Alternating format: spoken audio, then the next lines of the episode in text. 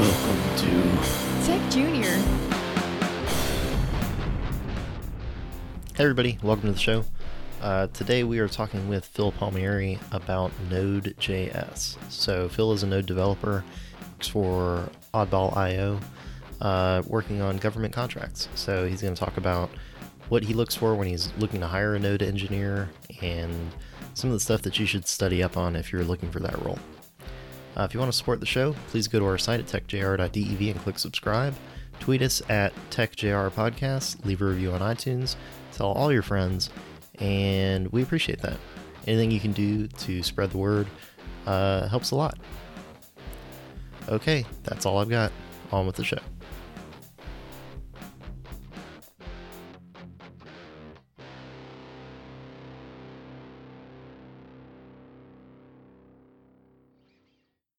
Welcome to Tech Junior. My name is Lee Warwick Jr. I'm a full stack JavaScript developer. I have with me, as always, Eddie. Hey, it's Eddie. I'm a front end guy. And we've got uh, a special guest. We've got Phil Palmieri. Hopefully, I said that right. Uh, Phil, if you could introduce yourself.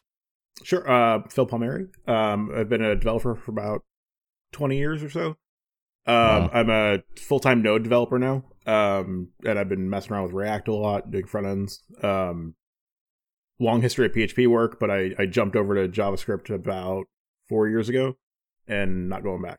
So, Fantastic. So, uh, you said that you are primarily working with Node, correct? Yeah. So, um, what types of things are you doing with Node, and kind of like what is the uh, what are you doing day to day with that?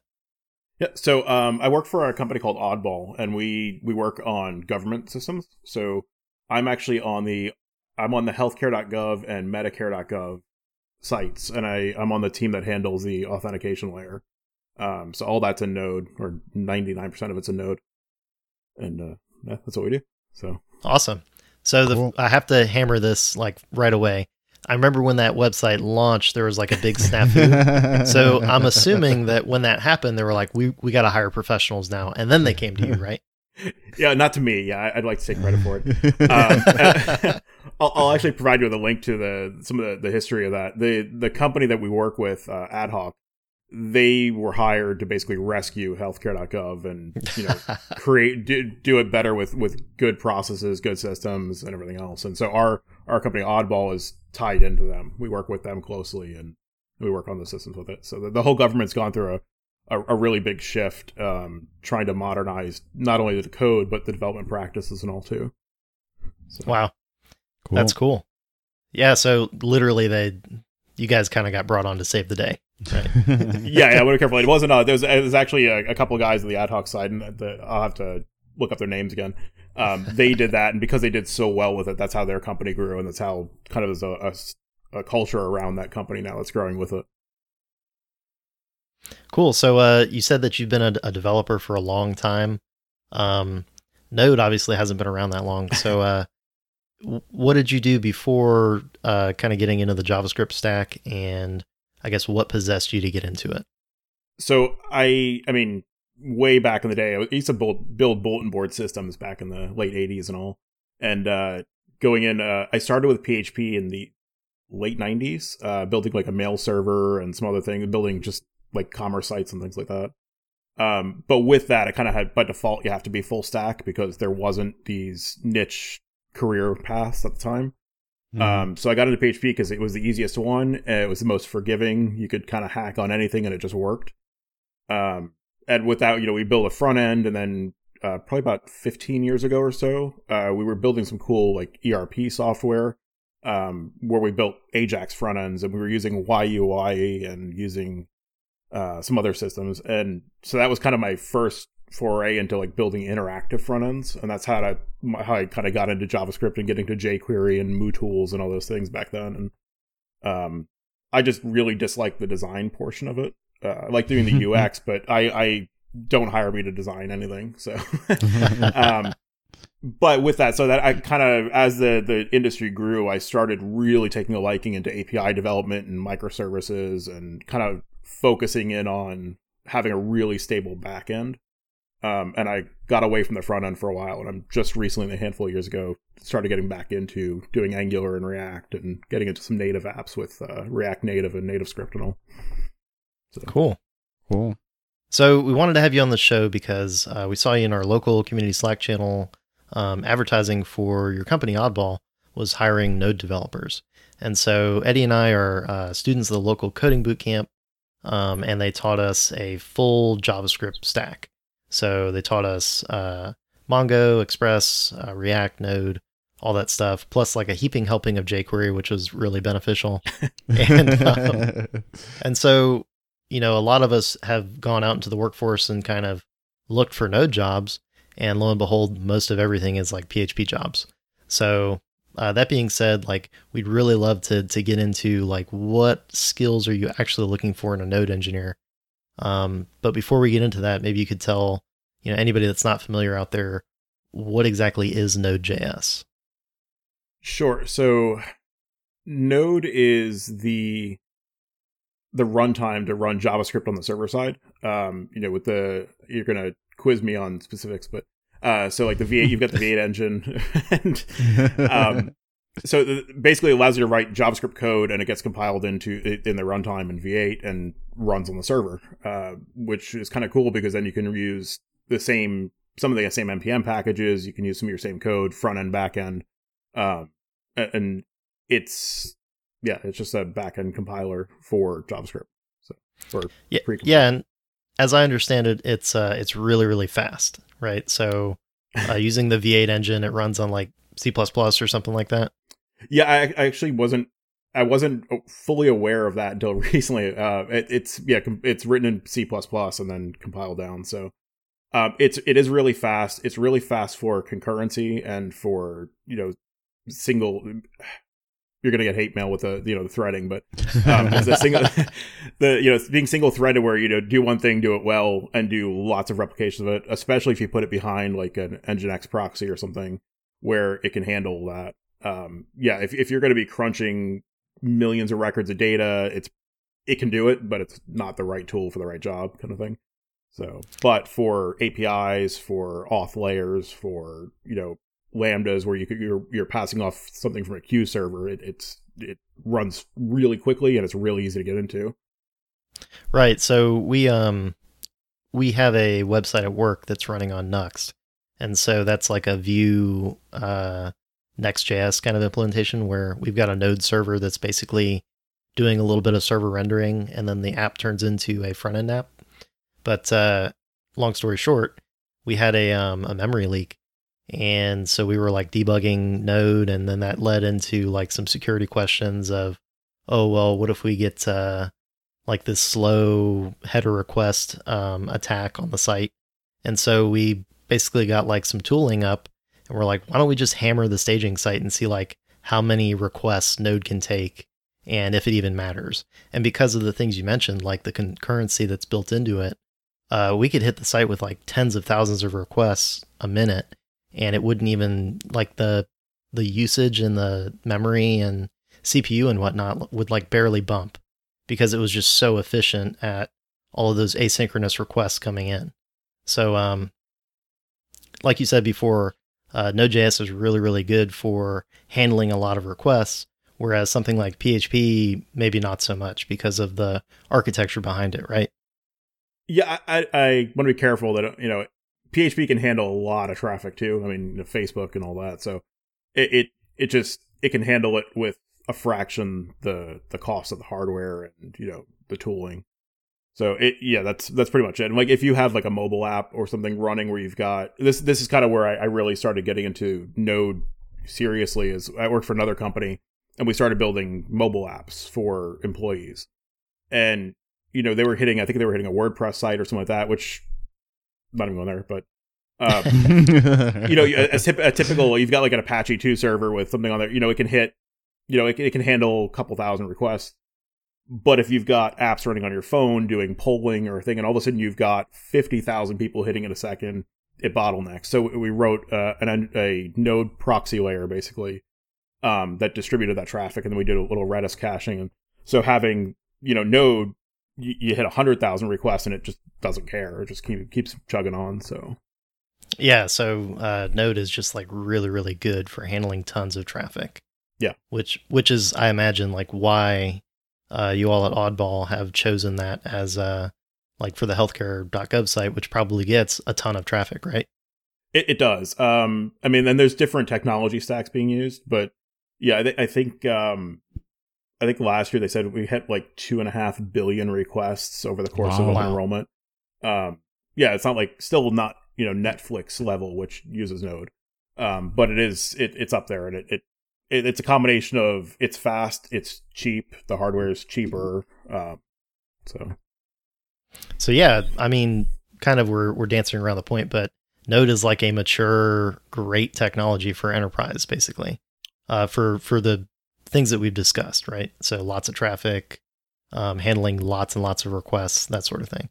Yeah, definitely. It, it's um yeah, and I think it's become more and more acceptable in bigger companies. I know there was a lot of, a big stigma about it because it's JavaScript and um you know, I remember talking to some, you know, the pink shirt guys, you know, the, the old, where it's like, oh, if it doesn't run on Azure or doesn't run on uh, you know, Microsoft server, it can't run. But it's it's come so far since then and so Cool. So, um, going back to uh to hiring a node engineer. Mhm. So, uh, you mentioned uh, some some technology in there, um, talking about queues and Redis and that sort of stuff. And so Eddie and I, uh, like I said, we went to a coding boot camp. We've got some Node experience. Like we know how to create basically an MVC monolith with Node. So we can create like an Express API. We can attach a database, and we can do like the typical, you know, big application that kind of does everything. So as I understand it, like a lot of Node jobs are dealing with microservices and they're handling like tons and tons of requests. So whenever you're looking for a Node engineer, what kind of experience and technologies are you looking for? Okay, so there's a, couple answers to that. So the what you said originally was is actually a perfect scenario where you've got the traditional monolithic MVC app or something, which is you can you can swap out Node for PHP for Ruby for what it's all kind of the same idea. Um, Where I've seen Node, especially us too, is that when somebody selects to use Node, it's because they want it for something different because that type of setup isn't really working or they need more from it. Um, so we're looking for things like, you know, knowing how to do a Microsoft, you know, knowing how to split that out, how to use middlewares properly for authentication, um, you know, how to lots of error handling. Um, you know, if you know how to use lambdas, which we'll get into AWS later, but you know, something like a lambda or uh, where you're basically just doing small bits of logic really quickly. That's that's kind of where its its forte is. Um, so yeah, and, and things like even now with Puppeteer coming out for testing, um, with uh, with Chrome, that's another thing that's it's got that is better than some of the alternatives. Um, but yeah, what we're looking for when we're hire, or what you know, most people looking for, you know, if you've got a really solid testing foundation where you understand testing, um, you understand how to separate those layers and how to deal with, uh, you know, we call it like stateless code, where you, you know, whether it be Dockerized or whether it be, you know, deployed onto multiple instances, where your code is not this living, breathing monolith anymore. It's just an application that you know has one in, one out kind of thing, and then being able to handle scale. You know, I, I you know, doing like some things like the big, like Big O type, you know, understanding what that is. You don't have to be an expert at it, but like just be aware of that. Hey, if I've got a thousand records, I'm parsing and I need to hit, you know, do a thousand things on those thousand things, and all of a sudden you go from, you know, 100k in memory to now you're at 100 megs, and then you know it, it cascades larger as you go. So it's just being aware of those kinds of things as opposed to just being able to render a page. Okay. So um, you mentioned uh, stateless um, architecture, I guess. So MVC, big monolith application. Uh, maybe internally, it's holding on to some stuff in memory. And whenever you're dealing with microservices, like you don't necessarily have that option anymore, right? So you're looking for maybe something closer to you hit an endpoint and you get some basic information in, you do a little bit of processing, and then you spit out a result, and then things spool down, right? So all the memory is lost. Right, and you don't want to have to like rely on like any kind of. This is pretty old school, but you know, relying on like file file system based sessions and that kind of thing, or um, having to rely on anything because the file system could disappear if the if the the, the group auto scales up, you're going to lose that. So you can't have a database on the same instance. You have to use a you know either a dedicated database instance or the you know, like Aurora or one of those on AWS. So just being aware of how these systems all kind of talk to each other and are not just living on one box. And you know if that box goes down, or you have to be able to you know handle configuration files where they're spooled up where if you want to deploy 10 copies of that application it has to work the same as if it had one or if you delete eight of those 10 kind of thing right so that's um definitely like it seems that being a node engineer you're kind of working very very closely with the devops folks yeah um, and again that's not that's not a hard and fast rule or anything but uh, you know from the hiring perspective too when we're looking for somebody, you want somebody that's already aware of those things. You, you know, you're not looking for an expert on DevOps, otherwise, be hiring a DevOps person. But right. you, you, know, they don't need to. You know, you don't want to have to hold their hand every time you need to do a deploy, or if you need to jump into a container and look at logs, or you know, know how a scale group works, know how you know load balancing works, that kind of thing. Okay. How did um how did you start getting into that sort of thing? I imagine like as a PHP engineer, um, getting into because you know maybe 10 years ago, we wouldn't be having this discussion, right? Because the whole Kubernetes, Docker, all that craziness, madness didn't really exist back then, right? So, how did you kind of ramp yourself up into all of this knowledge working with AWS and different containers and orchestrating them and and all of that madness? Um, a little bit of trial and error. Uh, you know, back because like you said, back in the day, it, you know, I would maintain our servers. Like we, I think we were using Rackspace at the time, so they were like in charge of the hardware. We had actual steel, you know, metal boxes, but um, you know, have to get in, have to set up the Linux environment, have to install Apache and everything, and configure your MySQL, and then all of a sudden you realize you're out of memory, so you have to jump into the myconfig file and start messing with stuff. So that was a lot of just trial and error and I'm glad we don't really have to mess with that stuff anymore, but it's a really good foundation to learn. Just like anything else. Yeah, yeah, you use a calculator, but you still have to know how to do the math kind of thing. Um, and don't get me wrong, if I'm deploying something today, it's going to be up on Firebase or Heroku or something. I, I don't want to mess with it, but knowing how all that stuff works, especially with Docker too, um, it just helps tremendously as opposed to just having a black box you push code to and you know if something goes wrong you just hope it works you know so I guess way back when in like the PHP heyday, um, the typical thing was like, okay, we have a business, we have a website, and people, you know, maybe not, they don't really think about it, but that website is living on a server that's running on a physical machine.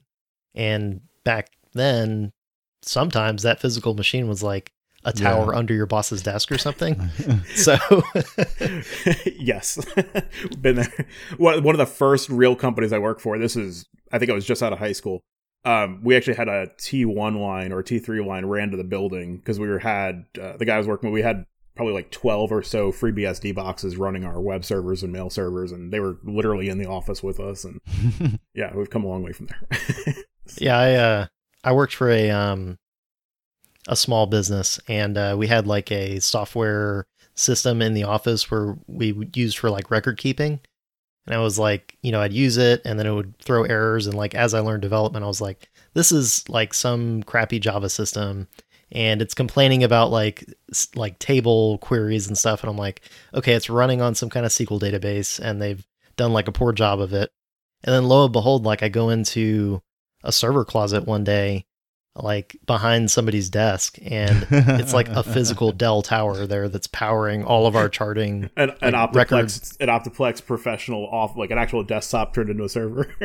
yeah, it's like literally a like wow. like a home desktop PC that's running the system that's running the MySQL database server that everything's connecting to. So um, that stuff is like still out there, yeah. uh, even though you know we're we're laughing about like AWS and you know Skynet and all that stuff. But uh, it, it's it's kind of funny to think about how far things have come in just a few short years. Yeah, that's actually a good segue to the MySQL thing too. Um, that's one of the other skills you need to know. I mean, you don't have to be again, you have to be an expert, but know how MySQL works, know how queries work, know how to use Postgres, and know your way around a database and what things are, and you know what the data types are, what you know if your query is running slow, it's maybe you don't have an index and just be aware of those things. And, and, and I know it sounds a lot of like, oh, you have to know a million things, but it, you kind of do to an extent. um, unless you're just doing just front end or something like that. So, So one of the the best um, maybe encapsulating interview questions that I've heard in that direction is uh, okay, you're an engineer, you're applying to uh, our company, and you're going to be working on our backend system. How do you debug or troubleshoot a slow endpoint in the API? And so that gets you thinking about like, oh my gosh, what's it connected to, and you know, do I have enough resources on the server, or do I have like some monstrous SQL query that's doing all kinds of crazy things that are locking up tables, or you know, like what's what's really happening? And kind of the goal of that question is to kind of explore what your breadth of knowledge is with you know those backend systems and how they integrate with each other. Yeah, uh, for sure. And and actually, that's a really good point because it really when you're hiring an engineer, uh, you're hiring somebody to solve problems and to keep the house from burning down. So you know, it's not so much it's not so much how many algorithms can you write. It's not you know, are you an expert at ES6 or it's it's can you solve problems and can you save or make the company money? And you know, that's kind of what it comes down to the other day.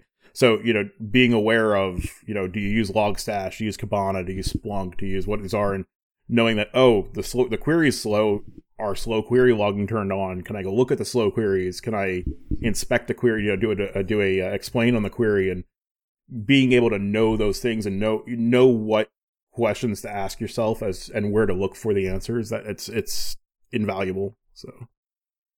And, and again, Cool. you can learn that stuff as you go too. It's not like you have to know everything or day one, but Fair enough. Uh, I have to ask what all those things are that you mentioned. Yeah, was that was way over my head. um, so uh, Logstash, uh, Splunk, um, New Relic, all these are basically logging plat off off plat off system logging platforms. So you know, a request comes in, and instead of just going to like a .log file, it actually goes off to a third party you know service. Okay. Um, and it just goes raw data based on what you set up. Something like Kibana, I can never say that word. Kibana or you know some of the other ones, you can you visualize that data, so you could actually go into like a Kibana dashboard or um, uh, like Splunk, and you can say, hey, what's show me everything that's taking longer than thirty seconds on host one, or any traffic coming from this IP, and you kind of real time filter down with a really fast backend on it. Uh, okay.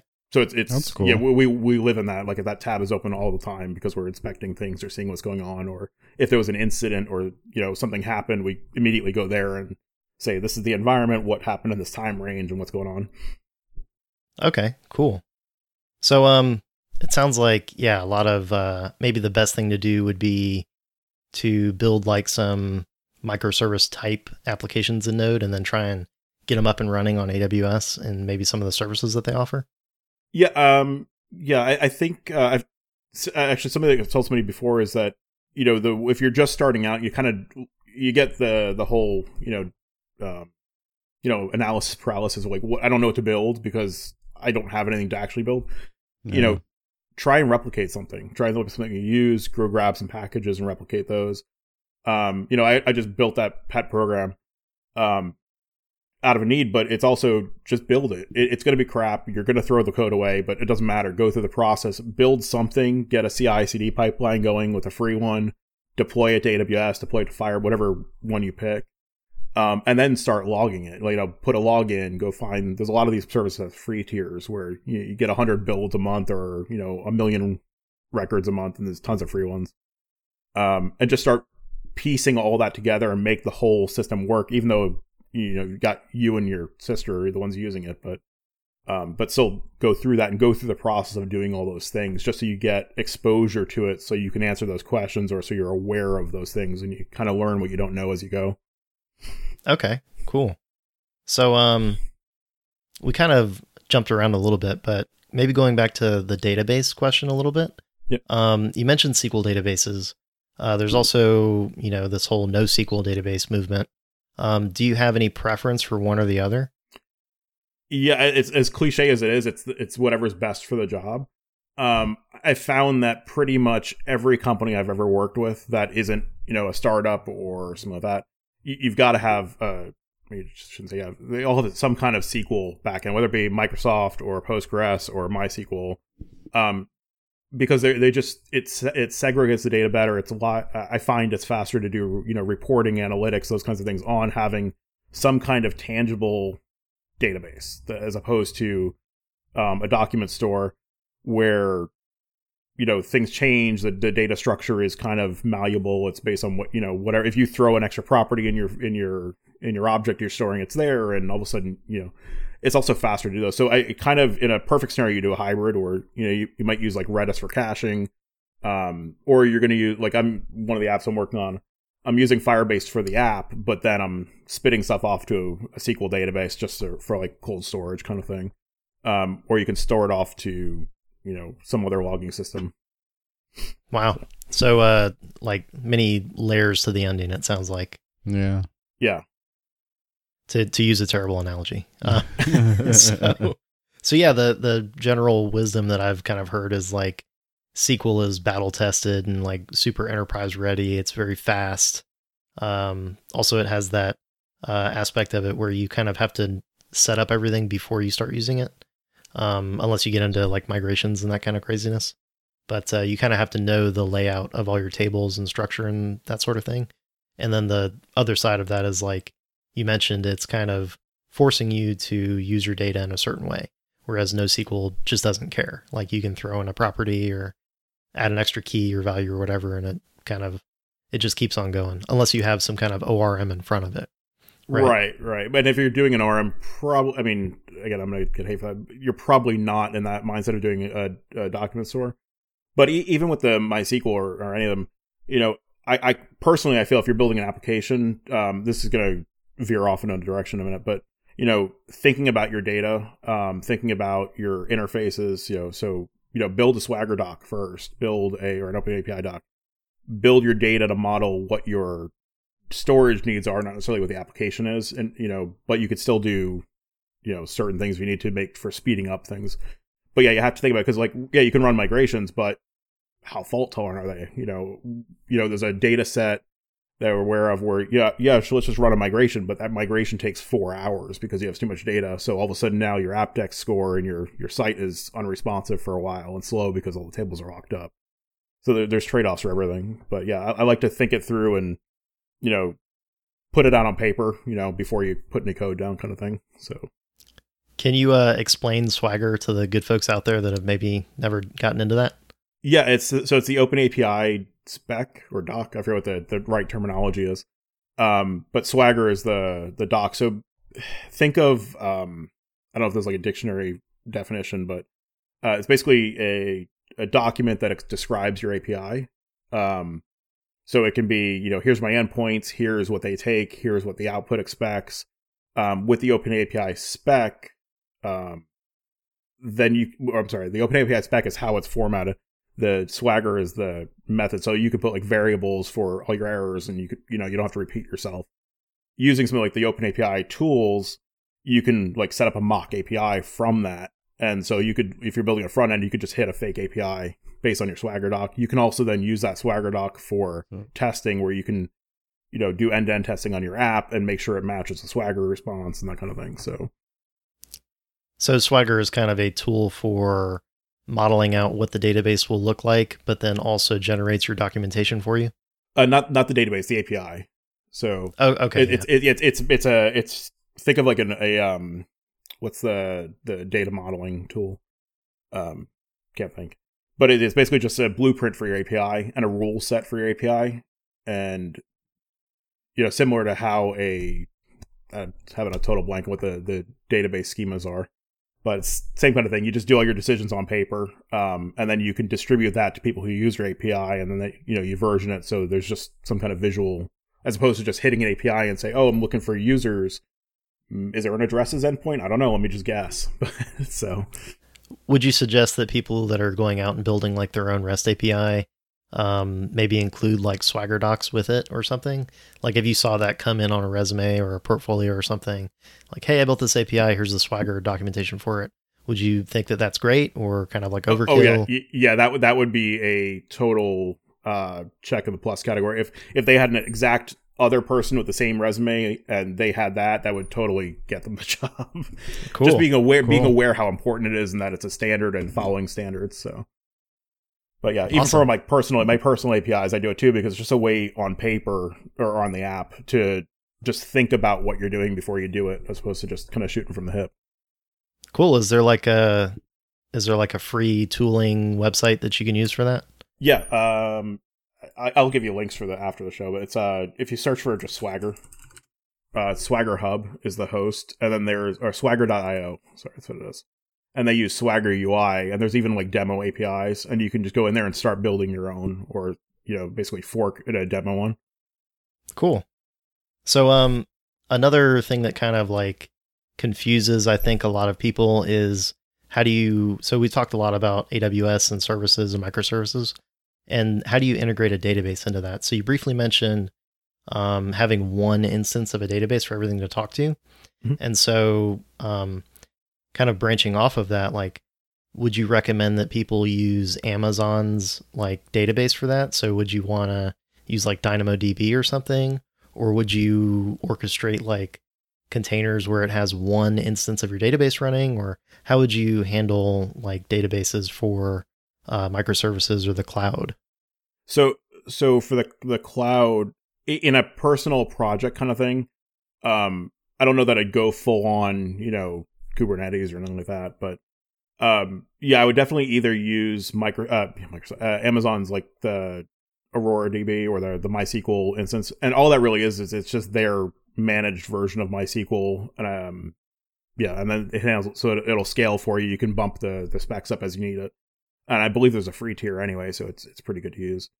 Um, but yeah, so you'd have your database kind of running on its own, um, and then your application would be running on an EC2 instance just as a regular Nginx or Apache stack or whatever you want to use. Um, and so that it's always talking to that database because if you if you have it on the same host, even if you're using Docker on the same host, and that EC2 instance goes away or you you know you foobar or something, you lose all your data. And I mean, there's ways around that by mounting you know S3 buckets. There's ways to avoid that, but the simplest point is that if it's on that box, it's gone. Um, and that kind of segues to same thing with like upload user uploaded files. So say people upload their photo, you know, if you're storing that on the instance and you scale that instance up or it misses a backup, you lose that data as opposed to you know handling it off on S3 or handling it to a mounted storage kind of thing. So that's, Okay. that's kind of that was kind of the aha moment when we first started getting this years ago. Is that you realize that oh, all these things in my full stack app, my MVC app that have dependencies for local you know uploads folders and databasing. All of a sudden, you realize that oh, if I replicate this, I have to then back up all the files and upload it over here, and it, you just start to think about separating all these things out so the dependencies are separate. Okay. How um so I, I wonder if we're leaving uh, people in the dust, but EC2 is basically like a, Sorry, a- elastic container, right? Yeah. Um and EC2 is one of the first services that AWS started to offer, and it's basically like a tiny Linux box, right? So it's just a little bit of server space and it's kind of blank, so you can install whatever you want on it, right? yeah, that's basically it's basically that's exactly what it is. Just a little miniature Linux server in the in the cloud. Um, So a good use for that is okay, well, if I containerize my app, like put it in Docker basically, and then, you know, if it runs, you know, locally on Docker, it'll run anywhere that has Docker. So you, you maybe put Docker on the EC2 instance, and then you spin up a container, and then that runs all of your code. But whenever that instance uh, like crashes or spins up or spins down, so it kind of starts and stops, um, it loses all of that like local storage stuff. So anything that's not in your Docker image goes away, right? well, yeah, and anything actually in your Docker, yeah, anything not in the the uh, saying the word compile, but basically in the in the think of it as compiled Docker image. Um, yeah, everything that's not in there goes away, and anything that's in there shouldn't have been written to in the first place in a sense. So you should be able to fire up a new one. But if you're depending on the host for user files or manual changes you made or something, then yeah, all that goes away.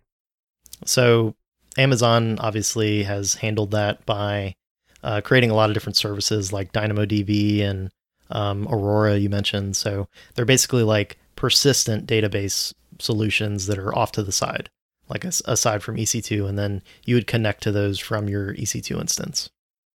Right, exactly. Exactly. So you connect to the EC2 or from any of the other services.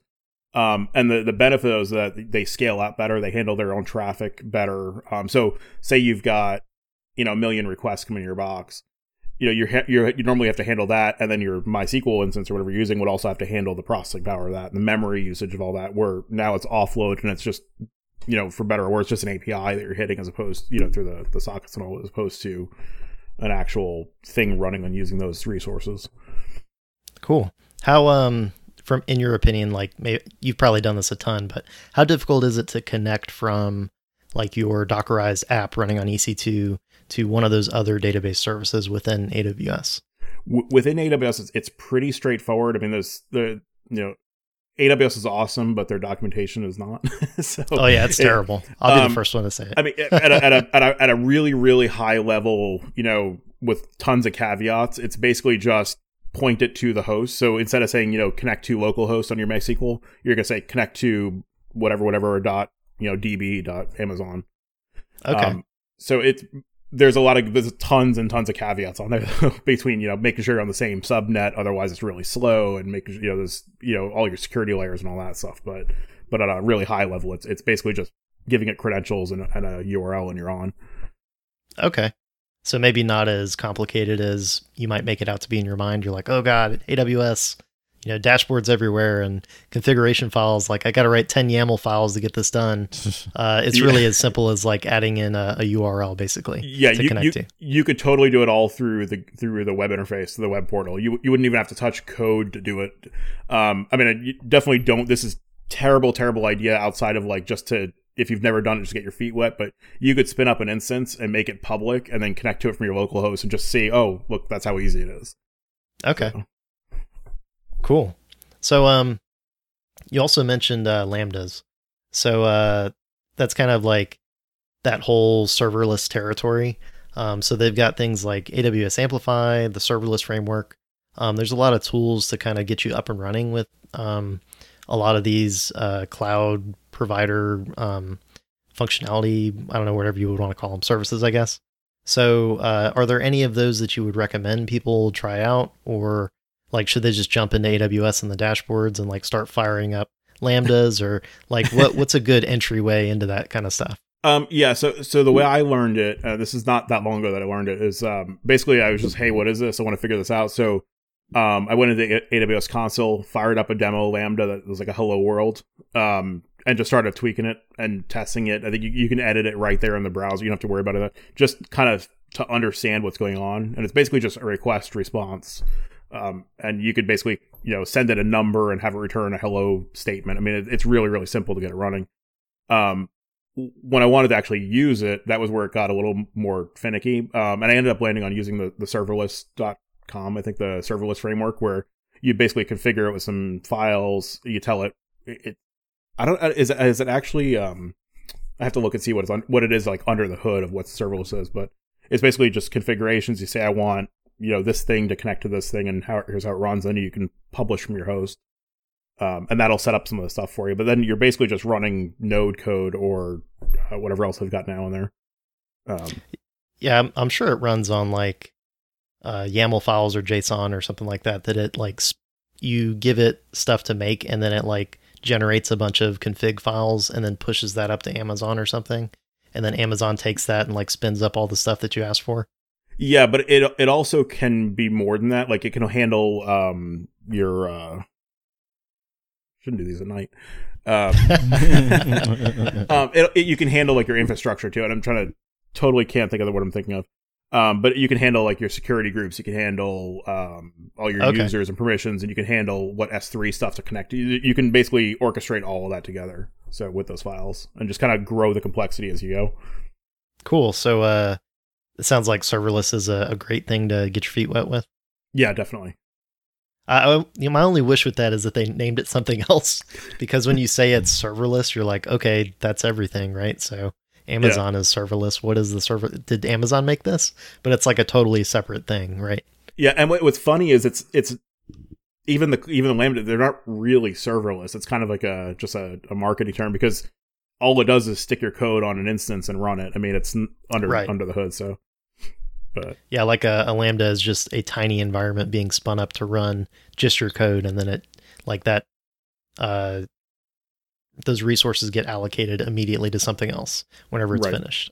Yep, exactly. So it's it you know if you hear the word serverless or lambdas, you know, and you think this this some magic, it's really not. It's just it, it, think of it as like a, an EC2 instance being fired up instantly or close to instantly, running your code and then dying, and that's it. So Yeah. Um, and then the the benefit that uh, to that is obviously like you can do things for a heck of a lot cheaper than having a persistent server that's just live running all the time. yeah, I think you, I think it's, they charge per run second or something as opposed to having it there. So yeah, you can do a lot with it. So the only uh, quirk that I've run into with Lambda is like being able to access npm and like external packages and stuff. So um, is there uh, not to sound dumb, but like is there a secret to that, or like how do you work with uh, external libraries and stuff with lambdas? Um, I haven't actually. So now that you say I, I've only used it for basically loading stuff off to another image. So basically, use it to proxy request. Okay. Um, so yeah, I, I know there is a way though, and I and I'm yeah, I, I can look it up and I do know, but there there is a there's a couple tutorials on how to do it. Um, and you basically just you know install it and deploy the whole thing with it if I'm correct if I remember correctly. But typically, like you're not even using that. You're just using it for like some basic JavaScript stuff or, or to connect to some other thing, and it's kind of like a pass through. Yeah, it's basically as a pass through. And there's a another AWS service that is kind of the same thing where it basically you just get the inbound request and it handles it, hand, sends it off to something else. Like it'll it'll handle an image compress and dump it to S3 or um, do a status check or something like that. So Okay. Um. So we But talked you- a whole lot yeah. about. Oh no, go ahead. I'll say, but you, but you, that I don't don't think that right. You definitely can run like an entire infrastructure on lambdas. I just haven't done it, so I, I don't want to say like the wrong thing with it. Okay. Yeah, there AWS is so huge that, you know, there's a bajillion services in there. Like even opening up like the AWS console, it, it literally fills your screen with services that you can choose from. So uh, I wouldn't expect and like even the most hardcore DevOps people to be masters of all of them. Yeah. Um but so we've talked a, a whole lot about um, AWS serverless stuff and kind of how Node fits into that. But uh, another thing I wanted to ask you about was um, once you get away from, or maybe not away from, but once you've covered your bases with like basic Node and Express and maybe getting some stuff running on AWS, what are some of like the adjacent technologies that you may want to look into? So you mentioned um, Redis. Uh, there's things like uh, GraphQL, um, all kinds of hot new technology out there.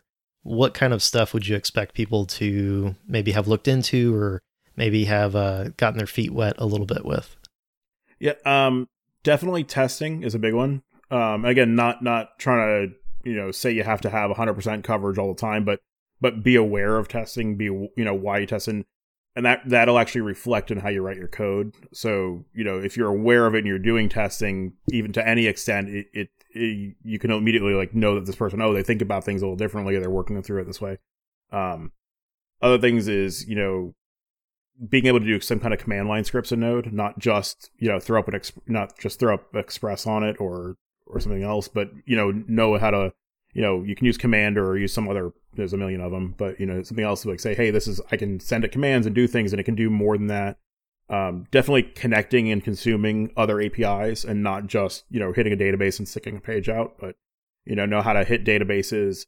Um, understanding at some some form of understanding of auth layers, you know, like I said, you know, whether the JWT or, you know, uh, using Passport, uh, you know, for open auth anything like that.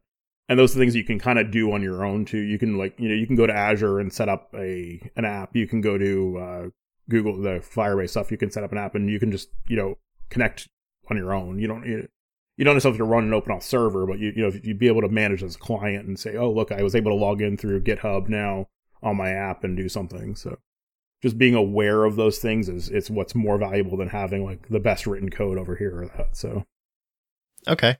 Um, so you keep mentioning testing. Uh, I'm kind of curious what uh, what tooling or test runners that you like to use, and maybe stuff that you use to test some of your Node microservices or apps. Yep. Um, so kind of the go-to, it, it's nothing creative. I just use uh, Mocha and Chai. Um, I, I use Jest a lot from back when I was doing a lot of uh, the Angular stuff, and I, I like Jest, but we use Mocha and Chai at work, and that's pretty much you know the pretty big standard.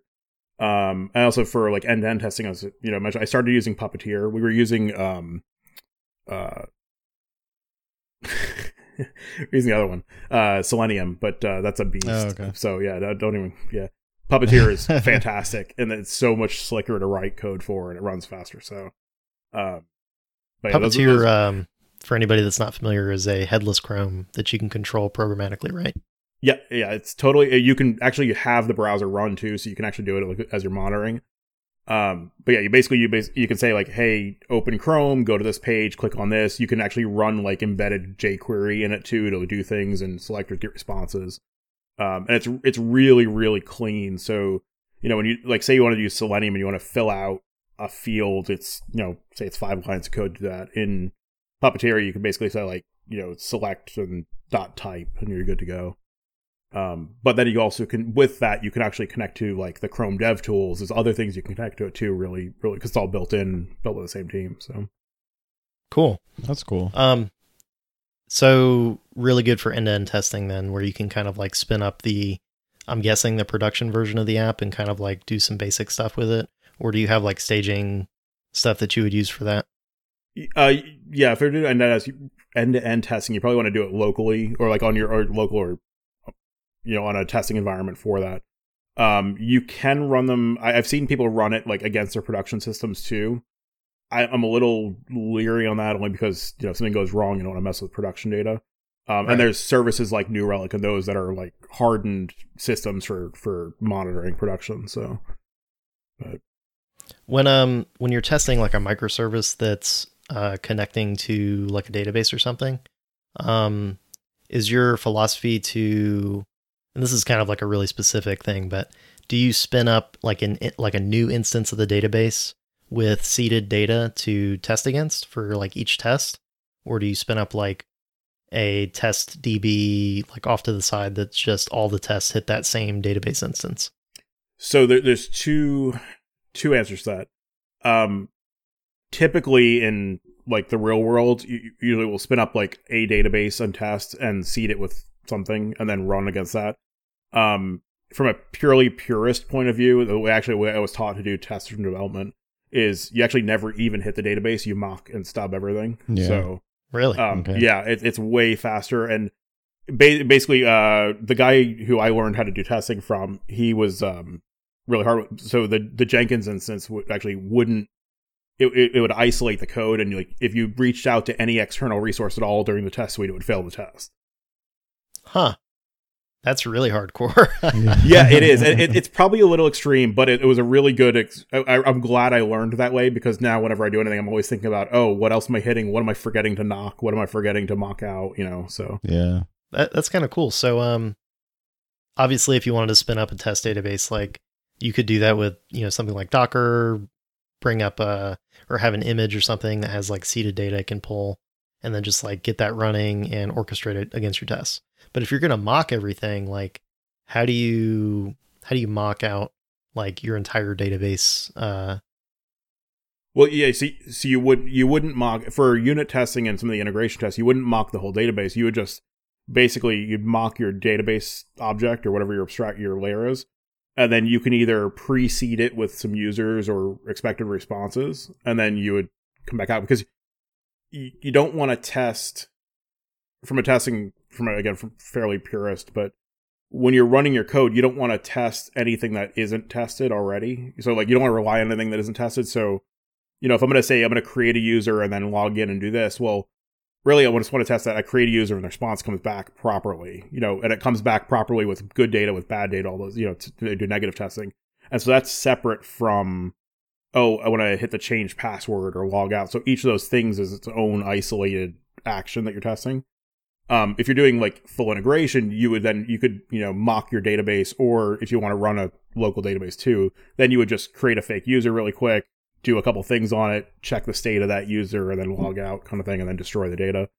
Um, but for end for true end to end testing, you would probably do it like in a in a state in a like a test environment or a pre-flight environment or something where you have fake data that you can tell it to go in, log in a bunch of users, you know, add five things to your cart, delete them, make sure the tax calculates correctly, that kind of thing. So cool. Mm-hmm. we've talked a whole lot about Node and testing, AWS. Um, what about uh, technologies like uh, Redis and like caching and, and some of that other like adjacent stuff that you may run into with uh, Node? like what is Redis and what would you use it for, and what are maybe some other services like that that you may bring in to help with some of these uh, like really big scale uh, situations that you run into. Um, so um, I know I'm going to get a Redis expert who's going to hate this answer because I I, I, I, I am a Redis user, not a Redis expert. so like I, I'm sure I'm misquoting something, but basically Redis is a key store, like key key value store.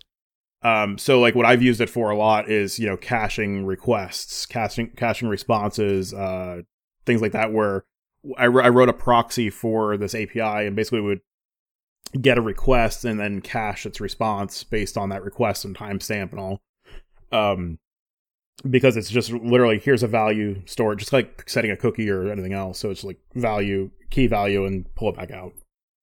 Um, so we use that again, really just for caching, for caching single things.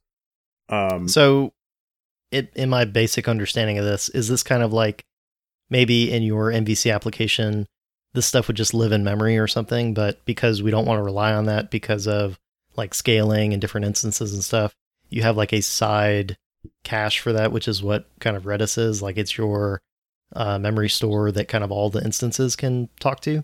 Yeah, so you, you could use Redis or you could use, if you're using AWS, you could use like Elasticache, uh, which is basically, I, it shares like 99% of the Redis API, so you can use it. Um, yeah, so you would do that. So say, um, I'm trying to think of an example, but you know, say you're getting like sports scores in your app. Um, and somebody requests, you know, somebody hits the page and you reach out and they've got, you know, the score and it's, you know, it ha- it's it's at five o'clock and that's the score. Somebody comes along at five oh one, you know, you're going to want to give them that same score so you don't have to go hit the NHL or NFL API to get the updated score. But if it's 502, maybe you expire it then and load up the next one. So every first person will get will get that like millisecond delay for the actual call um, and then everybody, you know, the other 50,000 people who hit your front end are going to get the cached version for the next two minutes. Okay. So this is kind of like a way to not tax your database too heavily, right? Yeah, it's not taxing your database, but also not, you know, getting throttled by Google's APIs or uh, okay. you know, whatever. So, so there's ways. So, you know, you know, Google Google Places app has, I guess, has like a hundred thousand requests cap per month or something like that for the free version.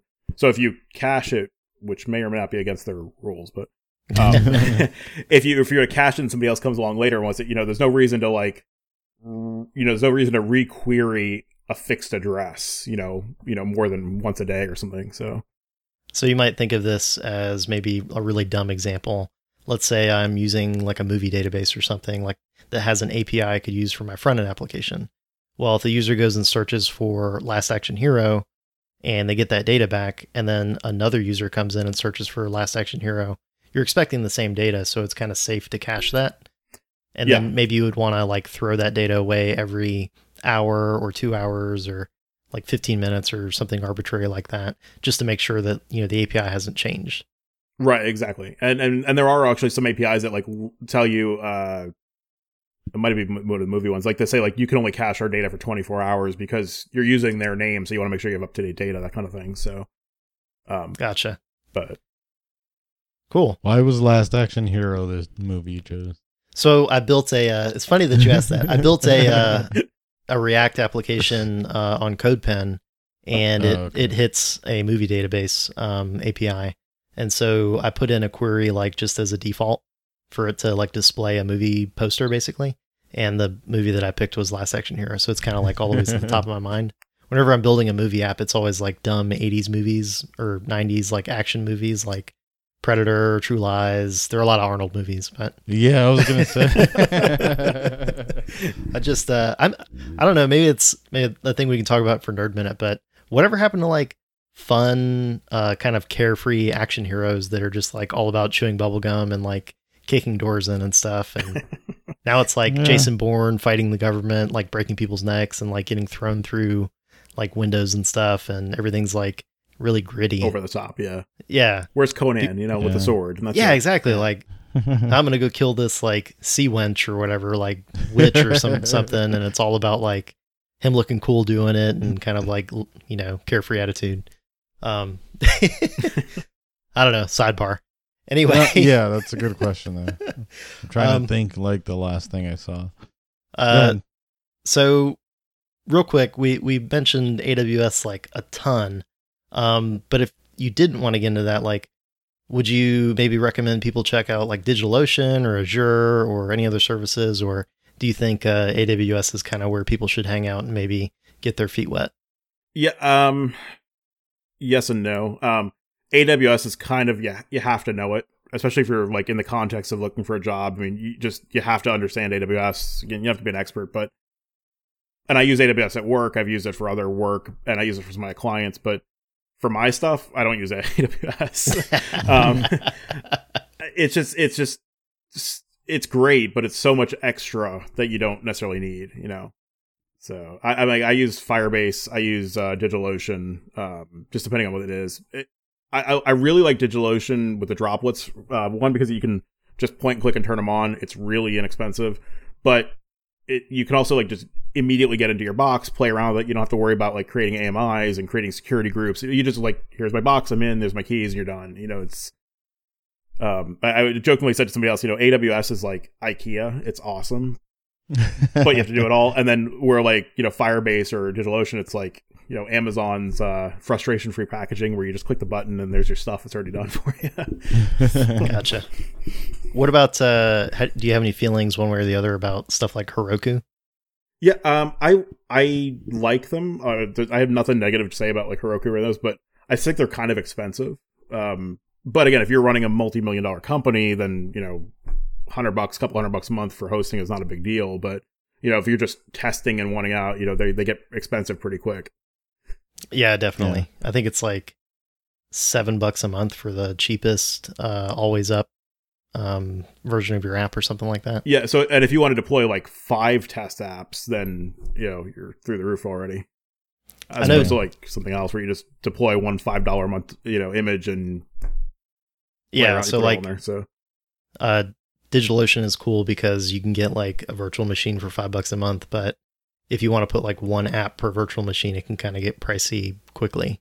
Yeah, but you, but you you have full root access to it, so you could put and you know send something else to learn and put on your resume. You know, go put Nginx on it um, and do a proxy, and then you know load up Docker on it or load up a bunch of different you know PM2. You know PM2 for Node is great. Uh, it's the the the process manager. Um, so you could have like ten Node apps and then have Nginx proxy to all the different ports, and you're good to go. Yeah, that that's a that's a good idea. Um, we kind of talked about that a little bit before the show with people doing that with uh, uh, PHP apps where they have like one server running on DO and then they just load a bunch of websites on there and do a little bit of like routing magic in the front end. Yeah. Cool. So, um, Phil, uh, where can uh, where can folks find you online or check you out on Twitter or do you have like a website? Where can people yeah, find yeah, you? Yeah, I, I, am. I'm super creative. Everything of mine, yeah, because because I'm old and you know I started when the I, I started when doing domains were free, but uh, everything everything I have is just Phil Palmieri, my name. Um, put links there, but yeah, so Twitter is Phil Palmieri, GitHub's Phil Palmieri, um, Instagram, which is just coffee pictures. Um, and uh, LinkedIn, all those, and, and my website is just philpalmieri.me. So it's just you know, real, real, real creative. Cool. Cool.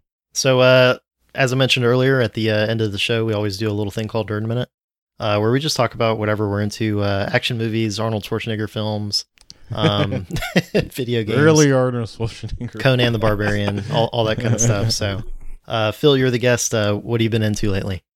Um, I've been trying to force myself to play more games. I'm a PlayStation guy. I'm not a, uh, but yeah, I cool. actually just played uh, Detroit Become Human. It was free two months ago. Uh, how it was like phenomenal. It was probably the best, one of the best games I've ever played. It was so wow. so good.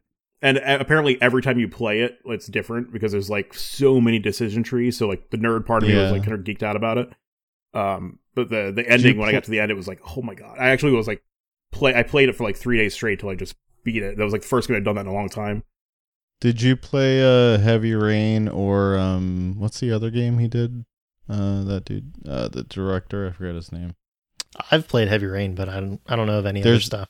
The one with Ellen Page. No, I don't think I have. I'm oh, have to go look that up now. Okay. Uh gosh, what was that called? Was it the Soul Suspect one, or was it? Uh, yeah, it's where she has a friend that's a ghost, and then like you go through her childhood until she she enters the army, and Is it like Two Souls or something? I forget. Yeah, yeah, oh, I something that. like yeah, I never played. I, I got to look that up. I didn't. Yeah, I I didn't like that one. I think Heavy Rain's better. Oh, Heavy, Heavy Rain Rain has it's like a uh you play as I think three people. Um, there's a man that lost his kid, um, a detective and a reporter, and they're trying. They're everyone's involved in this like serial killer that took his kid, and they're trying to solve the mystery there. Um, that I played a little bit of that. I like that better than uh, I got bored with the other game. Oh, I think it's Two Souls or something Souls. I Yeah, it's I don't called. know. yeah, but it's definitely not for everybody. Like Detroit, it's definitely not for everybody. But like, if you're into stories, like you know, I love like first person shooters. I love button mashing. But this is like you just kind of within a few minutes you forget you're playing a game and you're just like totally engrossed in a choose your own adventure movie. And it's like the acting is great. I mean, some of it's not, but most of it's really good, and the renderings are really cool. It's just the story was great. So Have you played uh, Deus Ex? Um, I forget the recent two, but uh, Human Revolution, I think, and Mankind Divided. I yeah, I think played Mankind Divided. That was like five or six years ago, wasn't it? Yeah, I'm, I'm about two decades behind on the backlog, so I, that- I don't. I remember playing it, but I don't. I don't even know what platform that was on. I'm wondering if uh, if Detroit is a little bit similar to that kind of like cyberpunk kind of story. Oh, speaking of Cyberpunk, you pre-order that one? I have oh, not. that looks Oh, I can't really wait good. for that. Yeah. I know. um, uh, have you played uh um Until Dawn? Yes, yeah. I haven't. okay. Did they just come out with a new All one right. though? Uh yeah, that Yeah. same company did. Yeah. They're doing like a like an anthology series now. They're all like I think they're thirty dollars a game now. They're they're shorter, Huh. but they're doing different stories. And uh this first one is like um a horror like ghost ship kind of thing. Oh, nice. Um and it, I've I I saw someone play like a couple hours of it. It's it's pretty cool. yeah, I, I- I'm, ac- I'm Um, actually kind of excited because uh, Sony just did their one of their announcements, and they're, you know, they they were kind of hinting at they're, they're going to start releasing less games under their studio, but more into them, and they're trying to do a lot more uh, single player story based games, which you know I, I think it's a huge market for it. It's, it's I'm glad to see those because everybody likes to shoot with you know Battlefield or whatever too, but it's nice to kind of like Yeah. sit back and just kind of enjoy a story at the same time. yeah, like Yeah. uh, Death Stranding. Are you excited for that one? you want to pee and make uh, mushrooms and eat them with a baby on your back? that, Oh, uh, man. I'm assuming is like your life or whatever. If you die, you become the baby. Yeah, I watched uh, this And video a about. ladder in your pocket or whatever. I don't know. Hideo Kojima is just getting weirder and weirder as he gets yeah, older. Yeah, yeah. Yeah. But uh, I saw this video on like the hidden meeting of PT. Uh, I don't know if you're Oh, into really? that, That's a really good Mm. game. but uh, yeah, it was like playable teaser. It was supposed to be an intro for the new Silent Hill uh, video game for Yeah. PS4, and uh, basically Konami fired the guy that was making it, and so he uh, he was the guy that did Metal Gear Solid and all these like big single player story driven like magnum opus kind of games, and uh, basically Konami wanted to go like all mobile and Huh. just do like microtransaction loaded. Uh, oh, yeah, you mean like like Nintendo? yeah, basically Jesus. Yeah. because that's like was the, They have a- like that was a Japanese bunch of health clubs in Japan. Yeah, so that stuff is like super huge in Japan because everybody's like on a train on a cell phone, you know, Yeah. doing like little games and maybe not at home like us playing on a, a big screen television. So uh they were trying to move that way. But anyway, um yeah, Death Stranding I I think is like all about him exploring the feeling of like getting fired from this company he's been working at. And it's just like he's really going over the top with the metaphors like the baby on the guy's chest and all this other weirdness. So Oh, well. yeah. it's uh he's he's always had some weird games like uh the Metal Gear series has always been kind of on the verge of breaking the fourth wall with all the crazy stuff that he's doing but uh Yeah. this one is way over the top. cool so uh Eddie what are, what are you into lately? Um, I started watching um Afro Samurai. Okay. So uh I put that on Twitter too. Uh uh it's uh it's pretty good. I only watched like two episodes so far. Phil are you uh Um, are you a fan or you ever heard of that? I've never heard of that one, but I was just putting it into Google right now. So if it's you're really uh good. if you're in- old. if you're into anime, it's uh, an anime about uh, I think it's Western made, but it it has Yeah. um, Sam Jackson as a, a voice actor. Yeah. Um, Oh, really? And it's it's about a black samurai yeah. and um, kind of his Do not watch it with your kids. Oh Yeah, yeah, no, no, I don't watch TV with my kids. Yeah. It's kind of like a a kung fu film send up of like anime. It seems like where it's all about like uh just the, being wandering the best- samurai. Yeah, being yeah, the being the and best swordsman in the world, kind of thing. Kind of playing with a Um, lot of cliches in that genre. Yeah. Yeah. starts with his father being murdered because his father was the number one like samurai, and he gets killed, and while he's a kid, and he witnesses the whole thing. And then um the next at in the I guess in that same episode you see him as an adult. He's the number two um swordsman, and he's looking for uh number one so he can get his revenge. That Yeah, I think that's- cool, actually. That's the whole premise of the show. Is he's yeah, trying to and get everyone revenge. is after him because they want to be number two to get to number one. Yeah, so uh, I don't know if you're into anime or not, but Yeah, that's I- uh, yeah, but I wouldn't say like call myself like I, I would never say I'm like into anime because you'll get called out and stuff. But you know, I like it. I, I actually just started watching. Uh, I don't know if you on. Um, I, I know I'm gonna pronounce it wrong. It's uh, Agretsuko on Netflix. okay. Yeah, The death death metal little thing that I'm not sure what she is. it, What it's was kind that? of like uh, Skype just crapped out. Oh, on. A- Agretsuko. I think Eddie's messing Oh. with you. He just wants you to pronounce it. Yeah, I don't even know. I don't know what that is.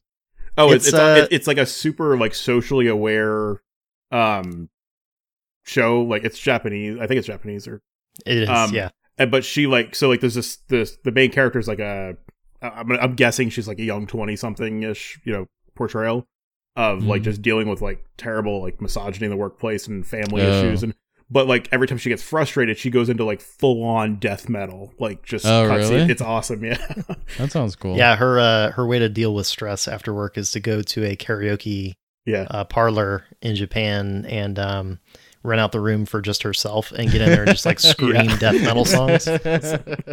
So the uh, the anime is kind of like her in her own head, like getting mad about her boss or her coworkers or Yeah. whatever, and just That's like awesome. jamming out to death metal. So uh, yeah, it's kind of like um, if Hello Kitty was an office worker and also had like oh, it's that anger management issues. with the. It's a, like a little fox or dog or Yeah. something, right? yeah something Okay. yeah sure Okay, cool. All right.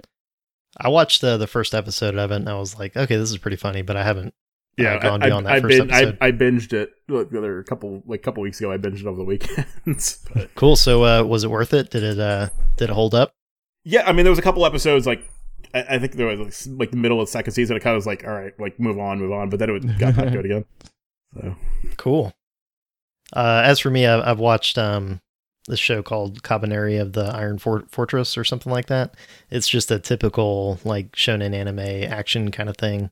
Uh, it's basically steampunk Japan, like in the feudal era, um, where zombies take over. But the zombies have like this. Is, it sounds terrible when you explain it, but they have like an iron casing around their heart or something. So okay. uh, everybody's using like steampunk rifles and that sort of thing, and there's a lot of trains in the anime. Um, basically, the living have been like segregated off to these uh, train stations that have ballooned out into like town size stations, and there's just like train tracks connecting all of them around Japan, and all about like them fighting the hordes of the undead. Um, so really weird show, super weird premise, cool. but uh, yeah, a lot, lot of good action in it. So Have you kind of seen Immortal good B flick. I just watched it two days ago. Oh, okay. I have not. Is that Yeah. uh, any no, because there's a, a a guy in in like Yeah. a zombie type dude that sounds exactly like what you're explaining, and they're Maybe they ripped it these from uh, the anime. gigantic like city size like tanks basically that there there's like a post apocalyptic thing and they're driving like over through the earth like consuming other smaller cities and taking all their resources and um yeah yeah this is a whole thing but Yeah. uh, I know it was, the uh, one dude sounds like what you're explaining Yeah, It was I a book looked series, but also a movie, right? uh, yeah. I think it was it, it was a yeah. I think it was a book for. I mean, the movie just came out a couple like a year or so ago. yeah But I, I, I had like low expectations, so I wasn't disappointed. But it also was. Yeah, probably not Yeah. gonna watch it again anytime soon. wa- but it wasn't great yeah, but but it was totally entertaining and worth watching if you're into Yeah. it. I mean, it's, it was actually the mechanics were I don't want to say believable, but you know, fairly grounded. It was pretty cool to see Yeah, like yeah. The, the thought into how all that stuff works. Like the size of these towns that are on wheels is is is pretty cool. Yeah. So kind of the spectacle of it is. worth it. Yeah, Yeah, yeah, yeah. I think so. The story Cool. is kind of crap, but yeah. Yeah. well, you know. Yeah. cool. So uh, that, that's all I've got. Uh, I don't know if you guys have anything else. Um, Uh, no, I'm still playing uh, Yoshi's Woolly World. cool. Cool. my- yeah, I started. Uh. I started Borderlands from 2006, so that's how Oh far yeah, back I if am. you wanna play, I think I have that on PC. It might run on this Uh, laptop. Cool. Yeah, maybe we can we can jump into it. Phil, you're welcome to join. Obviously. Um, so uh, Borderlands yeah, well, three just came out too. Wow. Cool. Yeah, yeah, yeah. Um, I'll in 20 years I'll pick that up. But, uh, anyway, Phil, thank you uh, so much for coming on the show. We, we really appreciate it. All right. Thanks. I enjoyed being here. yeah, thank you. Talk to you guys All later. right. Thanks. Bye. Yeah. Bye. Bye. Thanks for listening to Tech Junior. Head on over to our site at techjr.dev for show notes and past episodes. While you're there, click subscribe to get an email from us once a week with the latest episode and some other goodies. Follow us on Twitter at TechJR Podcast. You can follow me at Lewar Jr. and Eddie at ED0TER0. Join us next week. We're going to be talking to Irma Mesa, who is a product manager, uh, similar to Marissa Morby. Um, so we're going to talk to her about working remote, what PMs do, and how she integrates with the team. Um, but this time you're going to get a different perspective on it, uh, which is always interesting. So uh, definitely check that out. Also, DevFest is coming on November 16th. Tickets are still available. Uh, come see a bunch of smart people talk about a bunch of smart stuff. Uh, except for me, I'm a dumb person and I'm going to be talking about PWAs. But uh, hopefully you can relate and maybe make a couple PWAs of your own. Uh, so yeah, hope to see you there. All right, that's all for me this week. See you next week and take care.